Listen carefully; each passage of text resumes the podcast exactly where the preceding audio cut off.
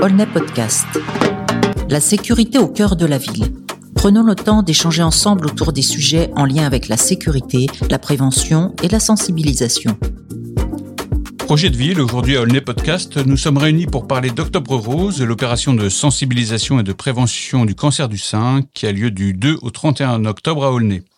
Pour parler du programme et plus largement du cancer du sein, nous avons autour de la table Isabelle Jegoudez, coordinatrice de l'atelier santé pour la ville, Philippe Majorel, gynécologue obstétricien qui exerce au centre municipal de santé Louis Pasteur, et nous avons aussi deux médecins de l'hôpital Robert Ballanger, Julie Manceau, radiologue spécialisée dans l'imagerie mammaire, et Julien Quilichini, chef de service en chirurgie plastique. Bonjour à tous. Bonjour à tous. Bonjour. On commence avec vous, Isabelle, pour la partie programme d'Octobre Rose. Rappelez-nous par qui l'événement est organisé et quels sont les principaux partenaires. Eh bien, bonjour Vincent, bonjour à tous. Comme vous le savez, depuis de très nombreuses années, la ville d'Aulnay-sous-Bois se mobilise face au cancer en mettant en place régulièrement des actions de sensibilisation et des stands d'information. À cet effet, la direction santé de la ville propose tout au long de l'année des stands et animations de terrain au plus près des habitants, afin de favoriser le dépistage, les consultations médicales régulières et le recours aux soins précoces. Voilà, dans cette optique, nous avons évidemment un grand nombre de partenaires, aussi bien institutionnels qu'associatifs. Et le, on peut compter parmi eux l'assurance maladie de Seine-Saint-Denis, le C R C D C quatre-vingt-treize, la Ligue contre le cancer quatre-vingt-treize, la C P T S d'Aulnay-sous-Bois, l'hôpital Robert Ballanger. Et au niveau associatif, vous avez euh, bien évidemment euh, Du Cœur pour Demain, les vitrines d'Aulnay, euh, l'association des commerçants, les C A C quatre-vingt-treize de Lyons et bien sûr de nombreux services de la ville aussi, C C A S, Bus France Service et le centre commercial. Voilà, nous sommes tous mobilisés pour ces actions d'Octobre Rose.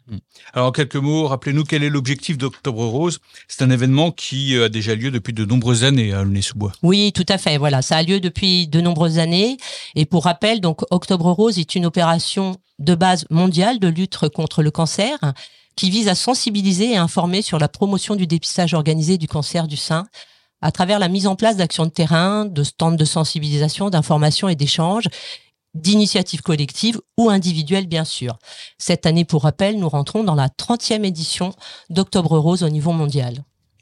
Et quels seront les grands temps forts durant tout ce mois d'octobre à Aulnay ? Alors, tous les ans, la ville recherche de nouveaux partenariats pour mobiliser et fédérer sur la lutte contre les cancers. Cette année, voilà, et en partenariat avec l'E C A D quatre-vingt-treize, donc l'entente cycliste Aulnay-Drancy quatre-vingt-treize et le Lyons Club, se tiendra le premier challenge sportif et participatif, euh, roulé pour Octobre Rose. Cette action se tiendra au Vélodrome d'Aulnay-sous-Bois le samedi sept octobre de quatorze heures à dix-sept heures au Vélodrome. Le principe, vous faites des tours de piste moyennant une participation financière qui sera sollicité sur place et le jour de l'action par l'entente cycliste et le Lyons Club. Et plus vous roulez, eh bien, plus vous participez financièrement. Voilà. Ces dons seront par la suite remis euh, par le biais de l'E C A D à la, au comité de la Ligue contre le cancer de Seine-Saint-Denis euh, et ça permettra d'œuvrer justement auprès d'une association qui lutte contre les cancers et qui apporte un soutien à la recherche, qui aide les malades et leurs proches en organisant des campagnes de prévention et de promotion des dépistages auprès du grand public. Donc à propos de l'entente cycliste Aulnay-Drancy justement au Vélodrome, euh, pourquoi le club s'est joint à l'opération ? Comment ça s'est fait ? Eh bien écoutez, euh, l'entente cycliste euh, a pour objectif euh, de base de diriger forcément les jeunes vers la pratique du vélo, d'un sport, euh, qui, comme on le sait, favorise la bonne santé. Et en parallèle, eh bien, c'est une association ici également qui peut euh, participer à d'autres événements de prévention et d'information de sensibilisation. Dans cette optique, la ville a été contactée par les C A C quatre-vingt-treize pour réfléchir ensemble à la possibilité de mettre en place ce premier challenge sportif participatif en soutien à la campagne Octobre Rose. C'est ainsi que le service des sports et la direction santé ont rencontré l'association et de là est parti ce beau projet soutenu par la ville, car il est semblé évident que participer à ce challenge ouvert à tous, euh, encourageait la pratique d'une activité physique qui, on le sait, permet de développer des comportements favorables à la santé. Donc, je rappelle, c'est ouvert à tous. Et l'E C A D quatre-vingt-treize se propose de prêter des vélos et des casques. Et puis, pour le, ceux qui le souhaitent, ils peuvent venir, bien sûr, avec leur propre matériel. Casque obligatoire et tenue idéale avec du rose ou un accessoire, bien sûr. Autre temps fort, si vous me le permettez, nous serons également le samedi quatorze octobre euh, sur le boulevard de Strasbourg euh, avec l'association des commerçants Les Vitrines d'Aulnay. de dix heures à dix-huit heures, donc sur le boulevard de Strasbourg. Euh, le mardi dix-sept octobre, nous serons au sein de l'hôpital Robert Ballanger avec de nombreux partenaires de dix heures à dix-sept heures.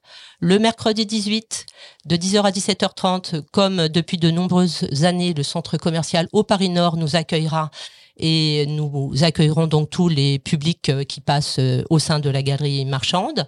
Nous serons également présents sur des marchés, le Gros Saut le lundi deux octobre, Mitry le mercredi quatre. Et puis, vous aurez des actions sur les centres de santé.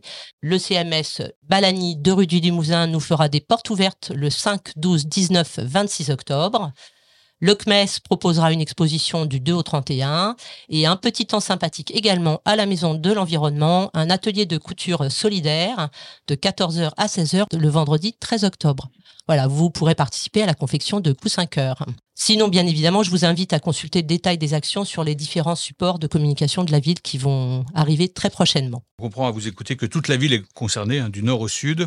Qu'est-ce qu'on pourra voir sur les différents stands ? Vous pouvez nous donner quelques exemples euh, oui. d'actions de sensibilisation, de oh, prévention ? Bien sûr. Bien, écoutez, vous aurez forcément voilà, de l'information classique sur les modalités du dépistage. Euh, vous aurez la possibilité aussi, grâce à un bus d'autopalpation, bah, justement, d'avoir les premiers gestes pour pouvoir vérifier vérifier euh, si on a éventuellement euh, une petite masse, une pe- un petit changement au niveau des seins.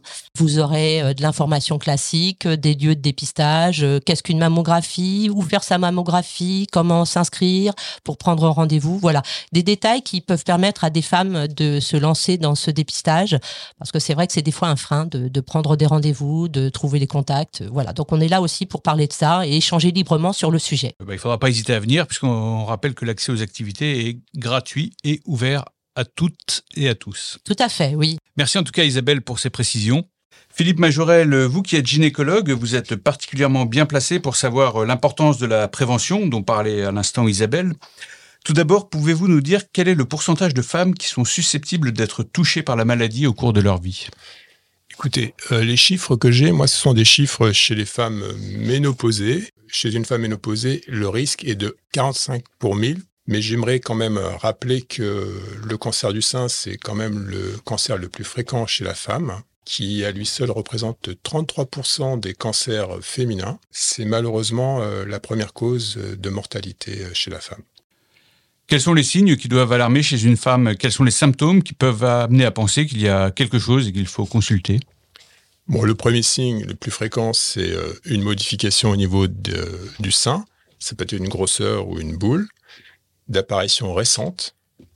Après, on peut avoir aussi une rétraction ou une déviation du mamelon. On peut aussi avoir un écoulement au niveau du mamelon. Et puis, on peut avoir des signes cutanés qui peuvent être des signes au niveau de la peau elle-même, où on peut avoir un aspect peau d'orange ou des fois euh, ce qu'on appelle un méplat, c'est-à-dire un, un aspect euh, aplati, une légère... Euh, c'est-à-dire que la, la peau va être euh, rétractée, en fait. Voilà, ça, ce sont les signes cliniques les plus fréquents dans le cancer du sein. Et en matière de dépistage, quelles sont les recommandations officielles de la part des pouvoirs publics ? Puisqu'il y a un dépistage hein, qui est organisé en France. Les recommandations sont de, à partir de vingt-cinq ans, de faire une consultation annuelle. Chez les femmes, à partir de cinquante ans, de faire une mammographie tous les deux ans, ce qui n'empêche pas non plus la consultation chez un médecin clinicien. Voilà, ça, ce sont les, les principaux euh, recommandations qu'on a. Et est-ce que l'hérédité peut jouer un rôle euh, en matière de cancer du sein ? Oui. Il y a certaines familles où on note la présence de cancer chez plusieurs euh, ascendants ou descendants. Et là, on, on peut observer euh, des mutations chez certains, sur certains gènes, hein, qui sont les, les gènes B C R A un et B C R A deux. Ça peut représenter dix pour cent des cancers du sein. Voilà, donc c'est ça, on va conseiller chez certaines femmes, lorsqu'on les interroge et qu'on note, là je parle d'une consultation euh, gynécologique, chez certaines femmes, quand on les interroge et qu'on note euh, que dans la famille, euh, il y a des sœurs ou des mères ou des tantes, qui peuvent être d'ailleurs des deux côtés, ça peut être des tantes maternelles ou paternelles, et qu'il y a eu donc des cancers chez ces personnes, La première chose qu'on va faire, c'est qu'on va leur conseiller de voir si ces personnes-là ont déjà fait un dépistage. Si ce n'est pas le cas, de voir si elle peut en discuter avec euh, son oncologue. Mmh.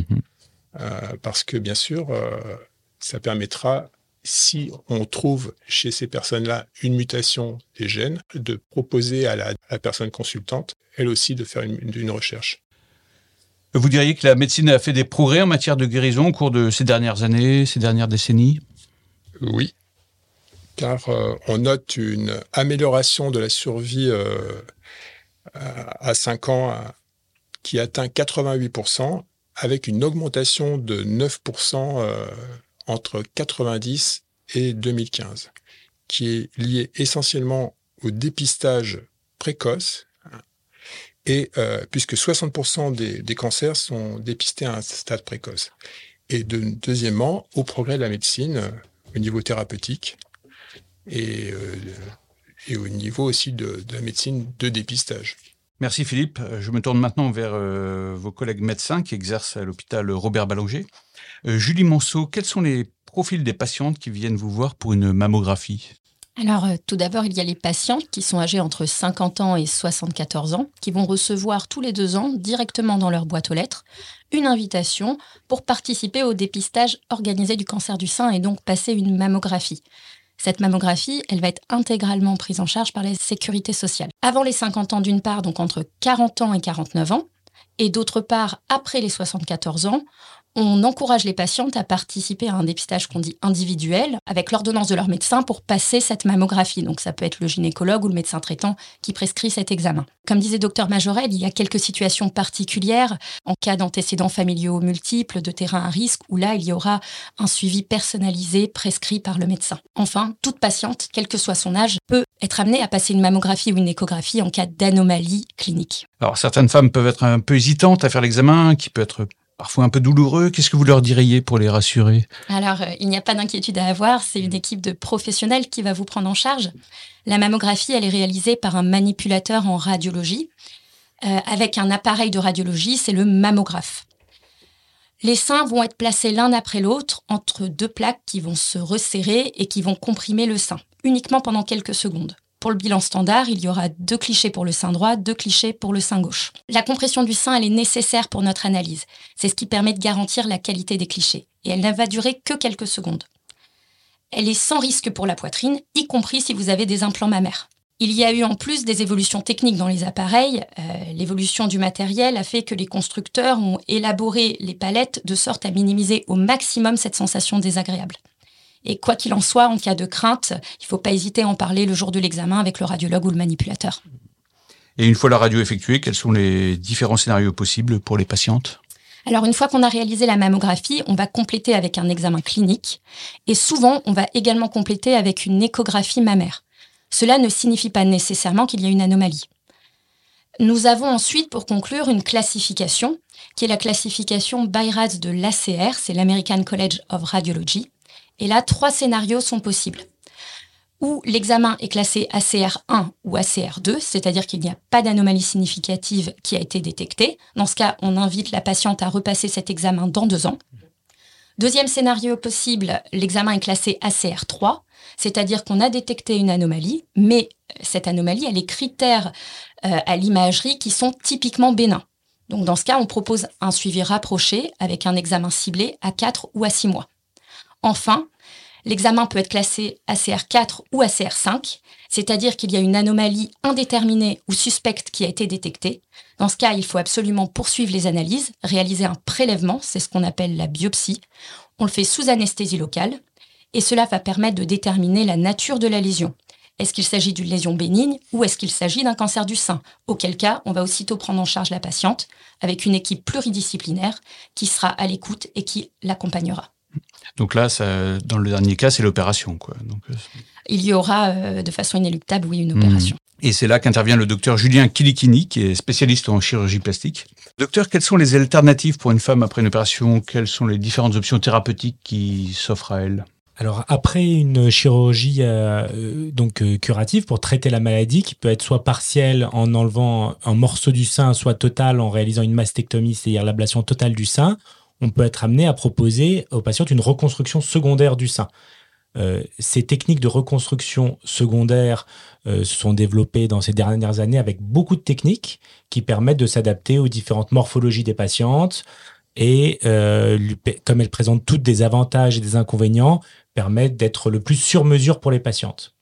Les nouveautés dans les dernières années, c'est que ces techniques maintenant sont proposées aussi en reconstruction dite immédiate, c'est-à-dire on peut réaliser dans le même temps de la mastectomie la première étape de la reconstruction du sein. Ça permet aux patientes de ne pas passer par cette étape où elles, sont le, où elles ont le thorax à plat. Et euh, ça permet aussi, lors de la mastectomie, d'essayer de conserver le plus de structures anatomiques du sein, c'est-à-dire d'essayer de garder la peau et de garder aussi l'aréole et le mamelon pour obtenir un résultat morphologique, esthétique le plus satisfaisant à la fin du traitement. Mais est-ce qu'un accompagnement psychologique peut être aussi proposé à des patientes? Parce que quelque part, elles ont subi une amputation et elles pourraient vivre les conséquences de l'opération comme une atteinte à leur féminité. Parce qu'une une ablation, c'est jamais un acte anodin. Donc, est-ce qu'il y a un accompagnement aussi à ce niveau-là? euh, Totalement. Alors, la prise en charge du cancer du sein, c'est vraiment une prise en charge euh, multidisciplinaire, avec donc plusieurs acteurs euh, de santé qui vont s'occuper des patientes, aussi bien donc dans le diagnostic euh, au préalable avec l'imagerie, la biopsie, mais aussi dans le traitement avec des chirurgiens gynécologues et des chirurgiens plasticiens.